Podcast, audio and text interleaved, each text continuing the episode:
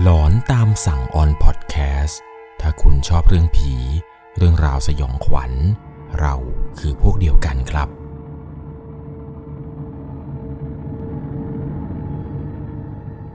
สวัสดีครับทุกคนครับ อยู่กับผมครับ 11 LC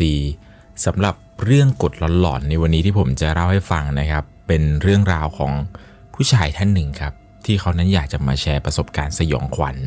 ต้องบอกเลยครับว่าเรื่องราวเรื่องนี้เนี่ย เป็นเหตุการณ์ที่เขานั้นลืมไม่ลงจริง ๆ ครับ กับการไปตั้งแคมป์ในป่า ช่วงวัยเบญจเพศครับ เรื่องราวต่อไปนี้นั้น จะต้องใช้วิจารณญาณในการรับชมรับฟังกันให้ดี เรื่องราวเรื่องนี้ถูกส่งมาจากผู้ฟังทางบ้านท่านหนึ่งครับ ซึ่งผมได้รับอออีเมลฉบับหนึ่งจากผู้ฟังทางบ้าน ส่งเข้ามาในอีเมลส่วนตัวของผมครับว่าเขาเนี่ยอยากจะแชร์ประสบการณ์เรื่องราวเกี่ยวกับการไป ตั้งแคมป์ในป่าตอนช่วงวัยเบญจเพศมากๆ ซึ่งพอได้ฟังเรื่องราวเกี่ยวกับกฎต่างๆ ในช่อง 1 LC ไปเนี่ย มันทำให้เขานั้นย้อนนึกไปว่า มีอยู่เรื่องหนึ่งครับที่เกิดขึ้นกับตัวเขา ตอนสมัยที่ไปตั้งแคมป์ในป่า โดยเนื้อความที่ส่งเข้ามานี้ครับ เขียนเอาไว้ว่า สวัสดีครับพี่หนึ่งไม่รู้ว่าพี่จะอ่านเรื่องของผมไหมนะครับ แต่ผมอยากจะแชร์เรื่องราวของผมนี้มาก มันเป็นประสบการณ์สยองขวัญ ที่ผมลืมมันไม่เคยจะลงเลย บวกกับที่ได้ดูเรื่องสยองขวัญแนวกฎของพี่แล้ว มันก็ทำให้ผมนึกย้อนไป และอยากจะแชร์เรื่องนี้มาก ขอแนะนำตัวก่อนครับ ว่าผมนั้นชื่อนิว อายุ 27 ปีแล้วครับ ส่วนเรื่องที่ผมจะเล่าดังต่อไปนี้ มันเกิดขึ้นเมื่อ 2 ปีที่แล้ว ในวัยที่เขานั้นอายุ 25 ปี หลายคนคงจะเคยได้ยินเรื่องราวความเชื่อเกี่ยวกับว่าเวลาอายุครบ 25 ปี จะมีเคราะห์หรือเกิดเหตุการณ์ที่ทำให้เป็นแบบจุดเปลี่ยนในวัยนี้ ต้องมีความระมัดระวังตัวเป็นพิเศษ หรือเรียกกันว่า วัยเบญจเพศนั่นเองครับ เรื่องเนี่ยมีอยู่ว่า หลังจากที่วันเกิดของเขาครับ ครบ 25 ปี วันนั้นเนี่ยผ่านไปได้ด้วยดี แม้ว่าจะแตกต่างจากปีอื่นๆไปมากก็ตาม เพราะปีนี้ พ่อและแม่ของเขานั้น เล่นใหญ่กันเป็นพิเศษ พ่อกับแม่เนี่ยพาไปทำบุญสะเดาะเคราะห์ครับ พาไปเข้าวัดถือศีลอาบน้ำมนต์รวมไปถึงทำอะไรต่างๆ ที่แบบพวกท่านเนี่ยเชื่อ ว่าจะสามารถปัดเป่าสิ่งชั่วร้าย หรือขับไล่ปีศาจให้แก่ตัวของเขา ตอนนี้เนี่ยเขาอันนั้นอายุ 25 ปีบริบูรณ์ แต่พวกท่านเนี่ยเรียกว่ามันเป็นวัยเบญจเพศเขานั้นก็ไม่ได้ใส่ใจหรือว่าสนใจอะไรมากมายหรอกครับ เพราะมันก็เป็นเหมือนกับความเชื่อที่เล่าต่อๆกันมาแค่นั้นเอง ใครจะโชคดี โชคร้าย ใช่ว่าจะเจอกันได้ตอนอายุ25สักหน่อย บางคนเนี่ยก็เจอก่อน 25ซะด้วยซ้ำแต่ก็ต้องยอมทำในสิ่งที่พวกท่านเนี่ยพาไป อาบน้ำมนต์ถือศีลทำบุญสะดาะเคราะห์อะไรต่างๆ ผ่านไปแล้วหนึ่งอาทิตย์ครับ หลังจากวันเกิดของเขา ทุกอย่างก็ปกติดีเลย เป็นเหมือนกับทุกๆครั้งที่ผ่านมานั่นแหละครับ ไม่เห็นจะมีเรื่องร้าย ไม่เห็นจะมีอุบัติเหตุแต่อย่างใด จะมีก็แต่ลูกค้าเนี่ยตีกับงานที่เขานั้นพรีเซนต์ไป ให้นำกลับมาแก้ เพราะว่าไม่ค่อยพอใจ ซึ่งก็ถือว่าเป็นอะไรที่เซ็งเอามาก แต่เขานั้นก็ต้องปัดมันทิ้งไปก่อนครับ เพราะบริษัทเนี่ยออกนโยบายให้พนักงงานหยุดยาวนับว่าเป็นเรื่องที่ดีที่เกิดขึ้นในช่วงวัยเบญจเพศมากๆ เพราะว่าเขากับเพื่อนเนี่ยคุยกันมาสักพักแล้วครับ ว่าเราจะไปตั้งแคมป์บนภูเขาลูกหนึ่งกัน เพื่อนสนิทกันเนี่ยมีอยู่ 2 คนครับอายุก็ไล่เลี่ยกัน มันชื่อไอ้ไนท์กับไอ้ฟุก ซึ่งเขาเองเนี่ยก็มีความชอบที่เหมือนกันอยู่หลายอย่าง เลยพอจะไปด้วยกันได้กันแค่ 3 คนนี้แหละครับหนึ่งในนั้นก็คือความชอบบรรยากาศธรรมชาติ ชอบการที่มีใบไม้สีเขียวๆล้อมรอบ ทั้ง 3 คนเนี่ยชอบป่ากันมากๆครับ คิดดูว่าขนาดเล่นเกมเนี่ยยังเล่นเกม Survival แบบเอาชีวิตรอดในป่า และก็คิดกันมาตลอดครับว่า อยากจะเข้าป่าสักครั้งเมื่อมีโอกาส ก็ได้มีการนัดหมายครับ เพราะว่านานๆทีเนี่ยจะได้หยุดหลาย ๆ วัน แถมช่วงนั้นเนี่ยเป็นช่วงที่โควิดเพิ่งจะระบาดใหม่ ๆ คงไม่มีที่เที่ยวที่ไหนเหมาะไปกว่าบนเขาอีกแล้ว และพวกมันเนี่ยก็คิดจะไปฉลองวันเกิดย้อนหลังให้กับเขาด้วย เพราะว่าตอนวันเกิดเนี่ยแทบจะไม่ได้ฉลองกันเลยครับ เขาเองเนี่ยถูกลากไปทำพิธีตามความเชื่อกับพ่อกับแม่นั่นแหละครับ แต่ตอนนี้เนี่ยคุยกันแล้วครับ ว่ายังไงเนี่ยก็จะต้องไปเที่ยวด้วยกันให้ได้ ก็มีการบอกพ่อกับแม่ครับว่าเดี๋ยวจะไปขอไปค้างคืนกับเพื่อนหน่อยนะพ วกท่านเนี่ยก็พยายามห้ามครับ ไม่อยากให้เขานั้นเนี่ยเดินทางไป แต่จนแล้วจนรอดก็ไม่สามารถห้ามเขาได้จริง ๆ ครับ เพราะว่าโตป่านี้แล้ว จะให้อยู่แต่ในบ้านมันก็กระไรอยู่เช้าวันต่อมา เขานั้นรีบเก็บของออกจากบ้านทันทีครับ จาน ชาม ช้อนซ่อม เต็นท์และสัมภาระต่างๆ ที่ต้องใช้ในป่าเนี่ยถูกจัดไว้อย่างเป็นระเบียบในกระเป๋าเป้ ระหว่างที่กำลังเช็คสัมภาระอยู่นั้น จู่ๆ พ่อก็เดินเข้ามา แล้วก็เรียกเขาครับว่า หนู หนูจะไปนะ่ะหนูไปคุยกับปู่ก่อน นั่นนะ่ะ ท่านเรียกเขาไปคุยแล้ว ตอนนั้นเนี่ยก็คิดในใจครับว่า พ่อเนี่ยจะเอาปู่มาอ้างหรือเปล่า แบบประมาณว่าให้ปู่เนี่ยช่วยเจรจาให้เขานั้นไม่ต้องไป ก็ไม่รู้ทำอย่างไรครับ ก็เดินไปหาปู่ทั้งที่ด้วยความอยากรู้นั่นแหละ ก็เดินเข้าไปเลยครับ ไปถึงปุ๊บ ปู่เนี่ยก็พูดประมาณว่า ปู่รู้ ว่าเองน่ะไม่เชื่อเรื่องพวกนี้หรอก แต่เองฟังสิ่งที่ปู่กำลังจะพูด เพราะมันสำคัญกับเอง ตอนที่เขานั่งฟังปู่พูดเนี่ย ก็ยังงงๆอยู่ครับว่าปู่จะสื่อถึงอะไรกันแน่ ก่อนที่ปู่นั้นจะยื่นกระดาษแผ่นหนึ่งกับปากกาหนึ่งด้ามให้เขา แล้วบอกว่าให้จดสิ่งที่ท่านจะพูดต่อไปนี้ แต่เขานั้นเนี่ยก็วางปากกาลง แล้วก็หยิบมือถือมาครับ พร้อมกับเปิดระบบพิมพ์ด้วยเสียงเอาไว้ แทนที่จะจดด้วยปากกา เขานั้นเนี่ยเปิดระบบเสียงที่แบบว่าเปิดไมโครโฟน แล้วให้ปู่พูดครับ เดี๋ยวมันจะแปลงเป็นเนื้อหาเป็นข้อความเอง แล้วปู่ก็เริ่มพูดครับ สิ่งที่ปู่พูดออกมาเนี่ยมันคือกฎต่างๆครับ กฎที่ปู่หมายถึงนี้คือ กฎในการอยู่ในป่าครับ ปู่เนี่ยพูดประมาณว่า ในป่านะตามหลักแล้ว คนปกติที่เข้าไปก็ไม่มีหน้าเป็นห่วง เพราะจิตบารมีของคนนั้นมีมากกว่าผู้สัมภเวสี ดังนั้นหากไม่ได้ไปทำการรบหลู่เจ้าที่เจ้าทางก็ปลอดภัย แต่ว่าหนุ่มสาวย่างกลายเข้าสู่เบญจเพศอย่างเองแล้ว มีแต่อันตราย อย่างน้อย ก็ขอให้เองปฏิบัติตามสิ่งที่ปู่บอกต่อไปนี้ ข้อที่หนึ่งเมื่อก้าวเท้าเข้าสู่เขตของป่าแล้ว ตลอดเวลาที่อยู่ในป่าหากได้ยินเสียงเรียก เองต้องตรวจสอบให้แน่ใจ ว่าเสียงนั้นมันมาจากเพื่อนเองหรือไม่ หากว่าที่มาของเสียงนั้นไม่ได้เรียกชื่อเองมาจากเพื่อน จงอย่าขานรับเด็ดขาด เพราะสิ่งที่เรียกเอง มันจะตามตัวเองกลับมา ข้อที่สองเองจงหลีกเลี่ยงอยู่ใกล้จุดที่สูง เพราะบางอย่างที่เองนั้นมองไม่เห็น มันอาจจะผลักเองให้ร่วงตกไปตายด้านล่างได้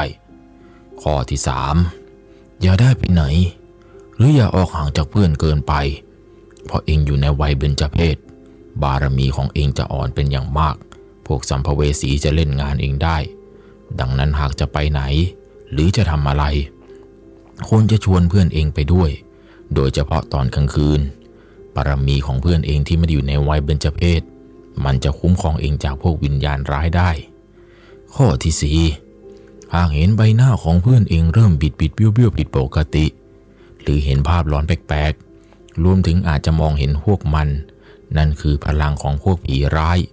พวกมันกำลังแสดงให้เห็นว่าพวกมันไม่กลัวบารมีของคนที่ไม่ได้อยู่ในช่วงเบญจเพศ ไม่จำเป็นต้องกลัว หากเองไม่ได้ทำให้มันรู้ ว่าเองนั้นมองเห็นมัน เองต้องทำตัวเป็นคนตาบอดไม่เห็นอะไรทั้งนั้น แล้วจะปลอดภัย ข้อที่ห้าเมื่อถึงจุดตั้งเต็นท์แล้ว ให้สังเกตทิศดีๆ ก่อน อย่าตั้งเต็นท์ให้หัวนอนมันหันไปทางทิศตะวันตกเด็ดขาด มันเป็นทิศคนตาย พูดผีปีศาจจะเข้าหาเองได้ง่าย ข้อที่ 6 ก่อนจะเข้าเต็นท์ให้ระวังให้ดี อย่าให้เศษดินต่างๆ มันกระเด็นเข้ามาในเต็นท์เด็ดขาด และอย่าหันปลายรองเท้าเข้าหาเต็นท์ที่เองนอน มันจะเป็นการชี้ทางให้ผีรู้ ว่าเองนั้นนอนตรงไหน และมันจะเข้ามาก่อกวนเองจนไม่ได้หลับไม่ได้นอน ข้อที่เจ็ดก่อนเข้านอน อย่าลืมตรวจสอบให้ดี ว่าไม่ได้ลืมเก็บอาหารที่กินเหลือกันไว้ ห้ามให้มีอาหารค้างอยู่บนจานเด็ดขาด ถ้าเองไม่อยากได้ยิน หรือมองเห็นพวกมัน ที่จะเข้ามากินอาหารที่เหลือในจาน ให้เก็บอาหารใส่ถุงให้หมด หรือไม่ก็หาอะไรมาปิดเอาไว้ ในกรณีที่ไม่อยากทิ้ง แต่ก็ต้องหาอะไรมาทับให้มั่นใจ ว่ามันจะไม่เปิดเพราะลมแรงข้อที่ 8 ข้อสุดท้าย หากว่ามีลมพัดรุนแรง เกิดขึ้นในบริเวณที่เองอยู่ นั่นคือสัญญาณเตือน ว่าเองนั้นได้ทำผิดกฎข้อใดข้อหนึ่งไป ไม่ว่าจะผิดกับผี กับเจ้าที่ก็ตาม รู้แค่ว่าสิ่งนั้นกำลังหมายหัวเองเอาไว้แล้ว วิธีแก้ก็คือ ให้นำอาหารที่ไม่ใช่ของเหลือ ต้องเป็นของสดเท่านั้น ใส่ไว้ในจานแล้วนำวางไว้หน้าเต็นท์ของเองก่อนจะนอน วางไว้อย่างนั้นตลอดทั้งคืน ขอให้ยกมือตั้งจิตอธิษฐาน ขอให้อย่ามาทำอะไรเอง เองจะปลอดภัย แม้จะต้องทนกับเสียงบางอย่าง ที่มากินอาหารที่เองนำไปวางไว้ก็ตาม มีแค่นี้แหละ ที่ปู่อยากจะบอก แม้มันจะฟังดูงมงายไม่เข้าท่ากับคนรุ่นเอง แต่เชื่อปู่เธอหลานเอ้ย อย่าได้ทำผิดกฎ 8 ข้อนี้ มันจะดีกับตัวเอง หากโชคดี เองอาจจะไม่ได้เจออะไรมาก แต่หากโชคร้าย มันจะมาให้เองเห็นมากมาย เขานั้นเนี่ยก็นั่งฟังอยู่สักพักหนึ่งครับ นั่งนิ่งกับสิ่งที่ปู่พูด ในมือเรียนถือโทรศัพท์ ที่มันแปลงจากเสียงของปู่ เป็นตัวหนังสือหลังจากที่ปู่พูดเสร็จอะไรเรียบร้อยเขานั้นเนี่ยก็บอกตรงๆเลยครับว่าไม่อยากจะเชื่อกับสิ่งที่ปู่พูดเอาซะเลย แต่ก็ไม่กล้าทักท้วงปู่ครับ เพราะท่านเนี่ยเล่าด้วยสีหน้าที่ตึงเครียด จนกระทั่งเนี่ยปู่เล่าจบแล้วก็ตาม เขาก็จะบอกลาปู่ บอกพ่อบอกแม่ แล้วก็เก็บของใส่รถครับ ก่อนที่จะยกมือไหว้แล้วบอกว่าป้าม้า ปู่ ผมไปเที่ยวกับเพื่อนก่อนนะครับ ยกมือไหว้เสร็จปุ๊บ ก่อนสตาร์ทรถเนี่ยปู่ยังเดินมาหาเขาที่รถอยู่เลยครับ แล้วบอกว่าไปดีมาดีนะหลานเอ้ย ปู่เนี่ยพูดเป็นสิ่งสุดท้าย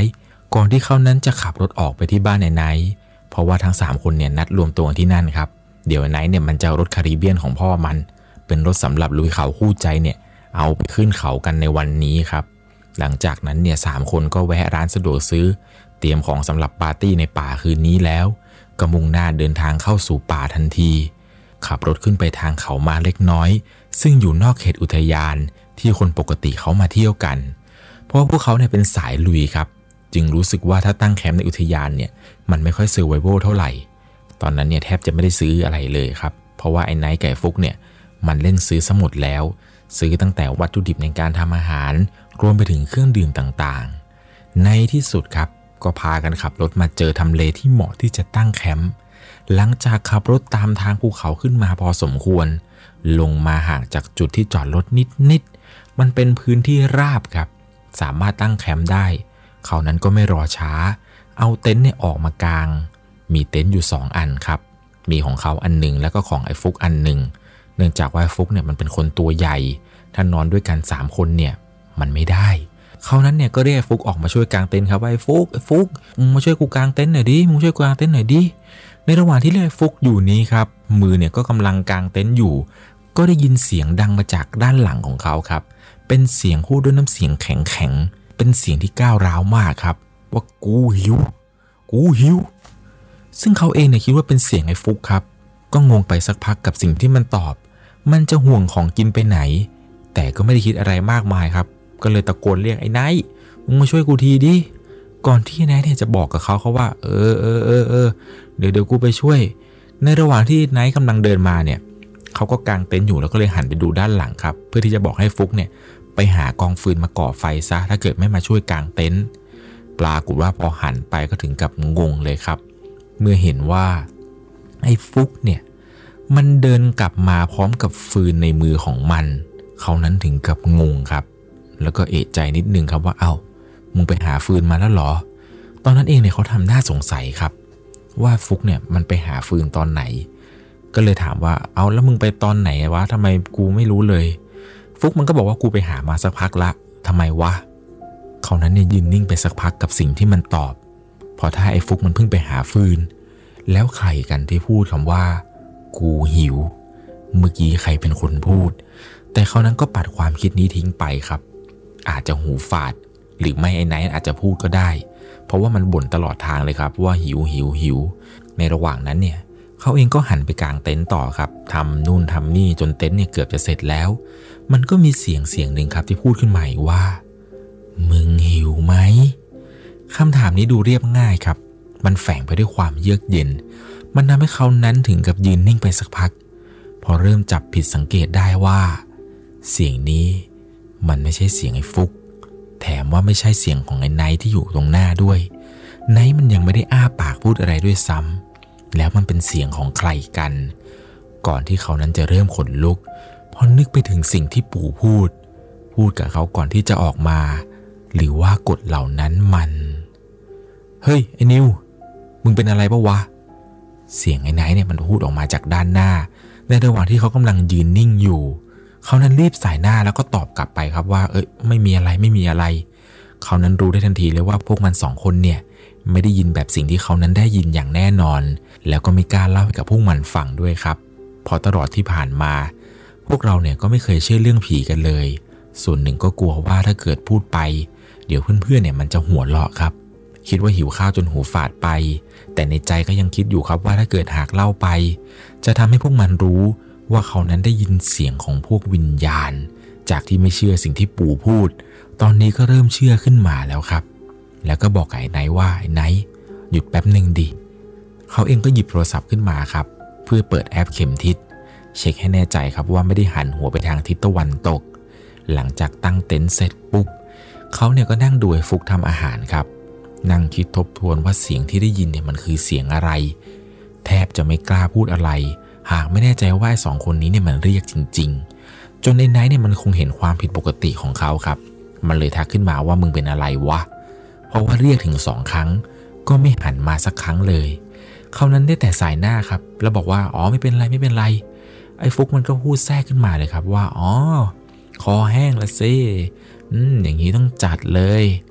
มันพูดแล้วมันก็หยิบเครื่องดื่มสีทองที่มีฟองออกมาเตรียมรินลงบนแก้วให้เขาดื่ม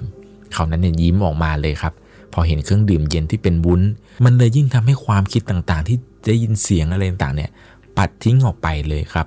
แต่ทว่าก็หยุดคิดพวกนี้ไปได้ไม่นานครับ เมื่อมือที่ถือแก้วเครื่องดื่มของไอ้ฟุกนั้น มันยื่นมาตรงข้างหน้าเขา จู่ๆมันมีมือปริศนาค้ำๆที่เต็มไปด้วยน้ำหนอง ยื่นมาจับ แก้ว แล้วก็พูดว่า เอา้า รับไปสิ อุตส่าห์ลินให้แล้ว เขานั้นเนี่ยลดมือกลับมา และหยิบแก้วอีกใบขึ้นมา แล้วบอกว่า กูลินเองนะ พอพูดจบครับก็หยิบเครื่องดื่มขึ้นมาลิน แล้วก็กระดกมันไปทั้งแก้ว ไอ้ฟุกก็ทำหน้าสงสัยไปสักพักหนึ่งครับ แล้วก็งงว่าทำไมเขานั้นไม่หยิบแก้วที่เพิ่งจะรินให้กิน แต่ทำไมไปหยิบแก้วใหม่ แล้วลินกินเอง ตอนนั้นเนี่ยเขาเองก็ไม่อยากจะบอกฟุกครับว่าไอสิ่งที่เห็นเนี่ยมันไม่ใช่มือของเพื่อนครับ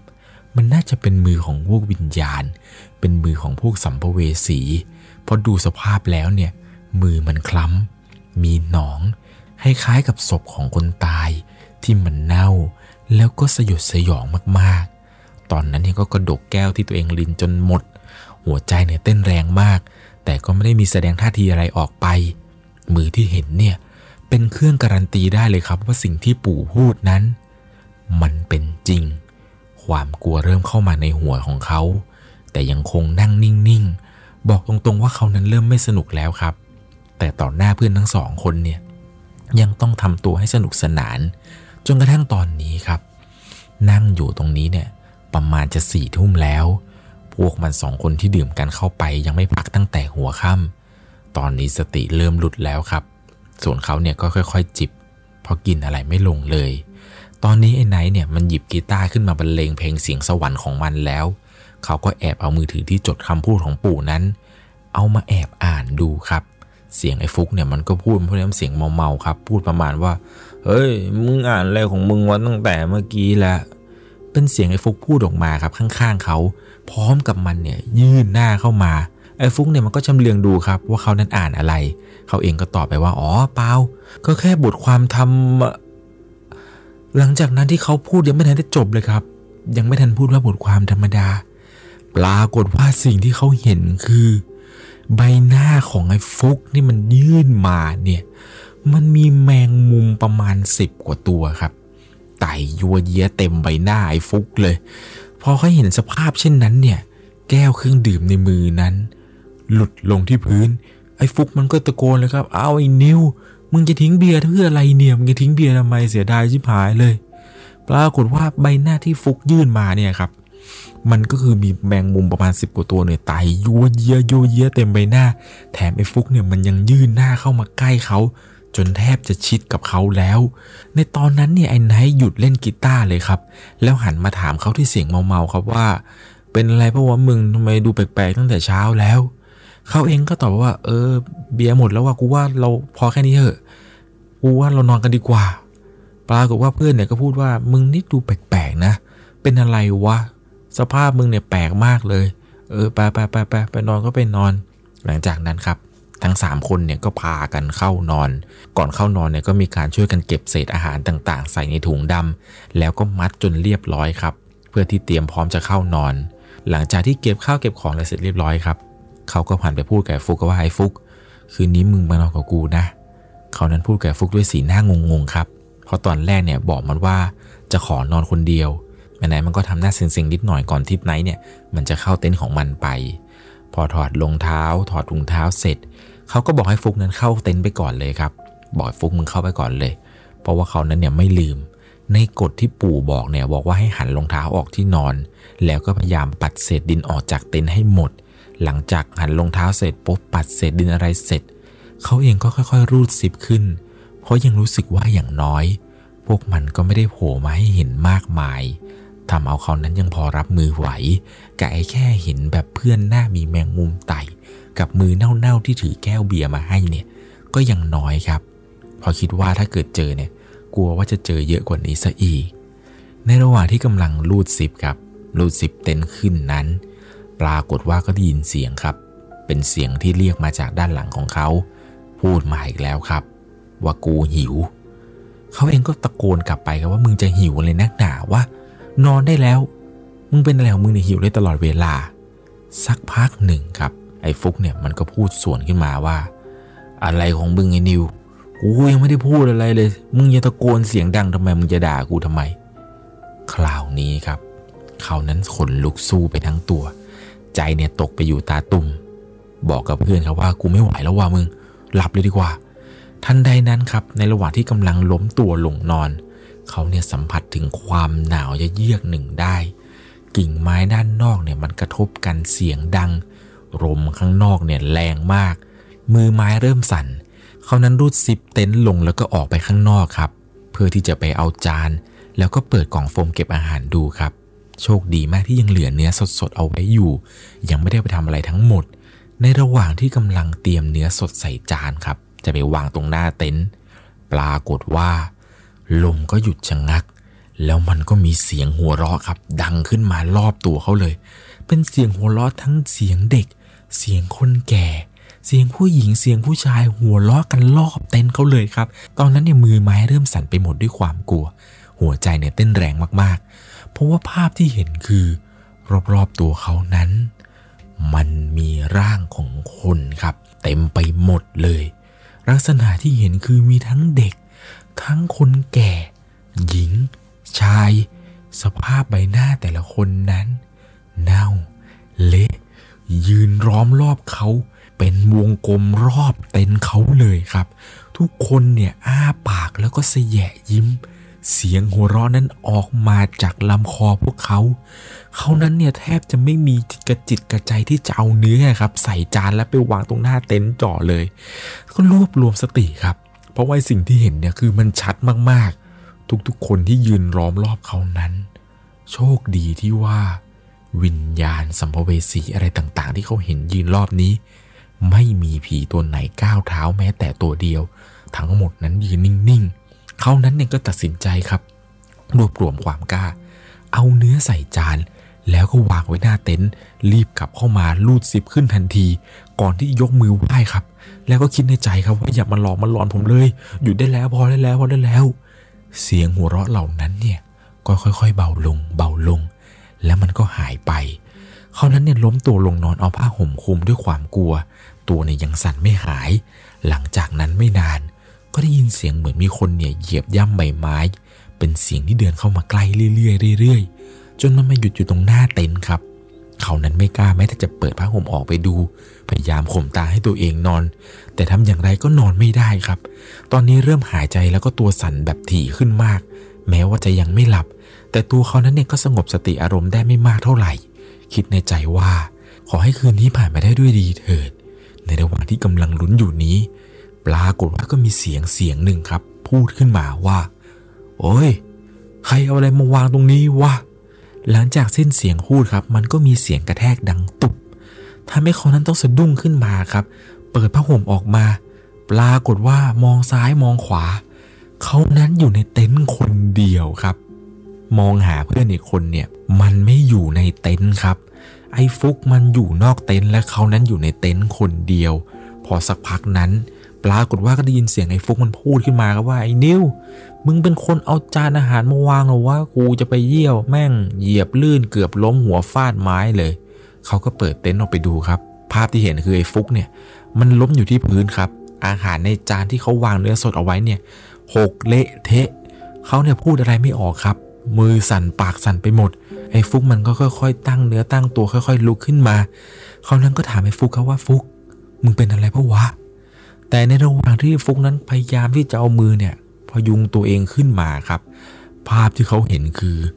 มันมีมือเหี่ยวย่นครับสองข้าง มือนี้เนี่ยเต็มไปด้วยแผลผู้พองเป็นหนองสองมือนี้มันยื่นมาจากด้านหลัง แล้วก็ลูบไปที่ใบหน้าของไอ้ฟุกอยู่ ฟุกเนี่ยมันกำลังค่อยๆลุกขึ้นมาครับ แล้วมันก็กำลังเดินมาจะเข้าเต็นท์สภาพที่เห็นคือไอ้ฟุกเนี่ยมันสเปะสปะ แต่ใบหน้าของมันยังถูกจับด้วยมือที่เหี่ยวย่นทั้งสอง จับอยู่ใบหน้าของมันโดยที่มันไม่รู้สึกตัวอะไรเลยครับ สักพักหนึ่งก็ได้ยินเสียงดังแกลกแกลกเหมือนกับว่ามือที่เขาเห็นว่าจับใบหน้าไอ้ฟุกเนี่ยคล้ายๆกับว่ามือนี้ครับ ค่อยๆหักคอไอ้ฟุก จนคอไอ้ฟุกเนี่ยมันหักบิดเบี้ยวต่อหน้าต่อตา มือนี้เนี่ยหักคอไอ้ฟุกดังแก๊กแก๊กแก๊กจนหัวของมันแทบจะบิดรอบแล้ว สภาพที่เขาเห็นตอนนั้นคือไอ้ฟุกเนี่ย หัวจะบิดไปถึงด้านหลังแล้วครับ แต่ก็กำลังเดินเซโซซัดโซเซมาเขานั้นเนี่ยก็พูดตะโกนไปว่าเฮ้ยไอ้ฟุกมึงเป็นอะไรวะไอ้ฟุกมึงเป็นอะไรของมึงเนี่ย และภาพสุดท้ายที่เขาเห็นคือ หัวไอ้ฟุกเนี่ยมันถูกบิดกลับมาครับ แต่ตอนที่บิดกลับมาครบด้านเนี่ย ใบหน้าที่เห็นไม่ใช่เพื่อนเขาแล้วครับ เป็นใบหน้าของลุงแก่ๆที่เหมือนกับว่าดวงตาของเขานั้นจะขาวโพลนแล้วก็ฉีกยิ้มจนถึงใบหูหน้าสยดสยองปรากฏว่าเขานั้นเนี่ยตกใจสุดขีดครับ แล้วมารู้สึกตัวเองทีนึงเนี่ยพบว่าตัวเองนั้นเนี่ย มาอยู่ในหอพักผู้ป่วยในโรงพยาบาลแล้วครับ ซึ่งก็ดูเหมือนกับว่าเขาจะมีอาการมึนๆงงๆเล็กน้อย ตอนที่ตื่นมาเนี่ยก็ได้ยินเสียงเป็นเสียงที่คุ้นเคยครับ เป็นเสียงพ่อกับแม่ที่นั่งรออยู่ พูดกับเขาครับว่า ตื่นแล้วหรอลูก เขาก็ค่อยๆหันไปครับพบว่ามีพ่อกับแม่เนี่ยนั่งรออยู่แล้ว ตอนนั้นเขาพยายามลุกขึ้น แต่ไม่สามารถลุกได้ครับ แม่เลยบอกกับเขาว่าตอนนี้เนี่ยเขานั้นกระดูกซี่โครงหัก ต้องนอนอยู่แบบนี้ไปอีกสักพักหนึ่ง มันยิ่งทำให้เขานั้นงงหนักไปกว่าเดิมเลยครับ ว่าทำไมถึงมาอยู่ที่โรงพยาบาลได้ สักพักหนึ่งครับ เสียงไอ้นายก็ตะโกนขึ้นมาว่า เอามึงฟื้นแล้วหรอ มึงฟื้นแล้วหรอ สักพักหนึ่งไอ้ฟุกมันก็เปิดประตูเข้ามาครับ มันก็บอกว่าโหพวกกูเนี่ยเป็นห่วงแทบแย่เลยเขานั้นเนี่ยไม่รอช้าครับ รีบจิงถามเพื่อนก่อนเลยครับว่ามันเกิดอะไรขึ้นกันแน่ทำไมสภาพเขาเนี่ยต้องมาลงเอยแบบนี้ ไอ้ฟุกมันก็เริ่มเล่าให้ฟังครับว่า ในคืนนั้นเนี่ยมันสะดุ้งตื่นขึ้นมา เพราะว่าได้ยินเสียงดังมาจากนอกเต็นท์มันเป็นเสียงคนกรีดร้องลั่นป่า เป็นเสียงโหยหวนน่ากลัว พูดประมาณว่าอย่าทำผมเลย อย่าทำผมเลย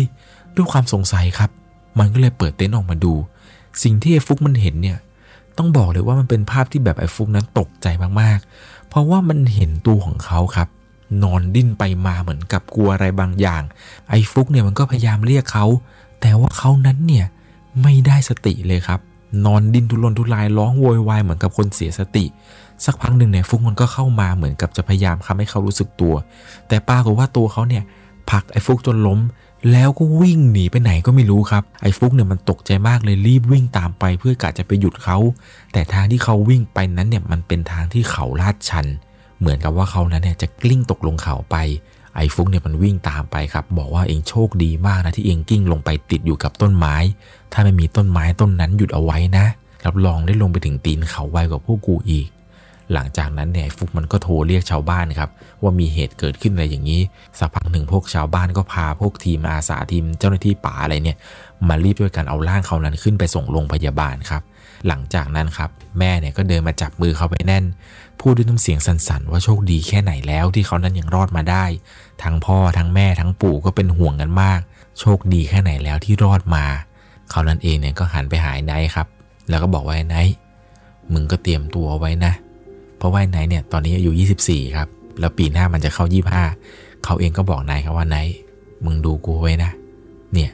เบญจเพศกู แม่งโคตรหนักเลย เรื่องราวทั้งหมดมันก็ประมาณนี้ครับ เป็นสิ่งที่เขานั้นเจอเมื่อประมาณ 2 ปีที่แล้วในช่วงวัย 25 แม้ว่าจะผ่านมานานกว่า 2 ปีแล้วครับ เขาเองนั้นก็ลืมไม่ลงกับเหตุการณ์ที่เกิดขึ้น ทุกสิ่งทุกอย่างที่เกิดขึ้นในวันนั้น ภาพเนี่ยยังติดตาเขาอยู่เลยครับ ตอนนี้เนี่ยเขาเชื่อแล้วครับ กับความเชื่อของคนไทยที่ว่า พวกโชคร้าย เรื่องร้ายๆ เรื่องที่ไม่ดี พวกผีปีศาจเนี่ย มันจะมาพร้อมกับช่วงอายุ 25 หรือที่คนโบราณเขาเรียกว่าช่วงวัยเบญจเพศนั่นเอง เป็นอย่างไรกันบ้างครับ กับเรื่องราวความสยองขวัญในวันนี้ ใครอยู่ในช่วงวัยเบญจเพศเนี่ย ผมแนะนำเลยนะครับ ให้หมั่นทำบุญ ตื่นเช้ามาตักบาตร ตักบาตรเสร็จเนี่ยเข้าวัดก็ไปถวายสังฆทาน ปล่อยนกปล่อยปลาปล่อยชีวิตอะไรให้มากๆครับ แล้วอย่าลืมอุทิศส่วนบุญส่วนกุศล ให้กับเจ้ากรรมนายเวร ผมเชื่อนะครับว่ามีอีกหลายคนเลยครับ ที่ไม่เชื่อเรื่องเบญจเพศ บางคนก็เจอเรื่องดีๆครับ เจอแต่สิ่งดีๆ แต่บางคนเนี่ยก็เจอแต่เรื่องร้ายๆ ยังไงแล้วมันทำบุญในช่วงวัยเบญจเพศให้เยอะๆนะครับสำหรับในค่ำคืนนี้ ถ้าคุณชอบเรื่องผี เรื่องราวสยองขวัญ เราคือพวกเดียวกันครับสำหรับในค่ำคืนนี้ก่อนจากกันไปก็อย่าลืมนะครับ หมั่นทำบุญ สร้างบุญสร้างกุศล จะได้ไม่เจออะไรร้ายๆในช่วงวัยเบญจเพศครับ สวัสดีครับ สามารถรับชมเรื่องราวหลอนๆเพิ่มเติม ได้ที่ YouTube c h anel 1 LC ยังมีเรื่องราวหลอนๆที่เกิดขึ้นในบ้านเรา รอให้คุณนันได้รับชมอยู่นะครับ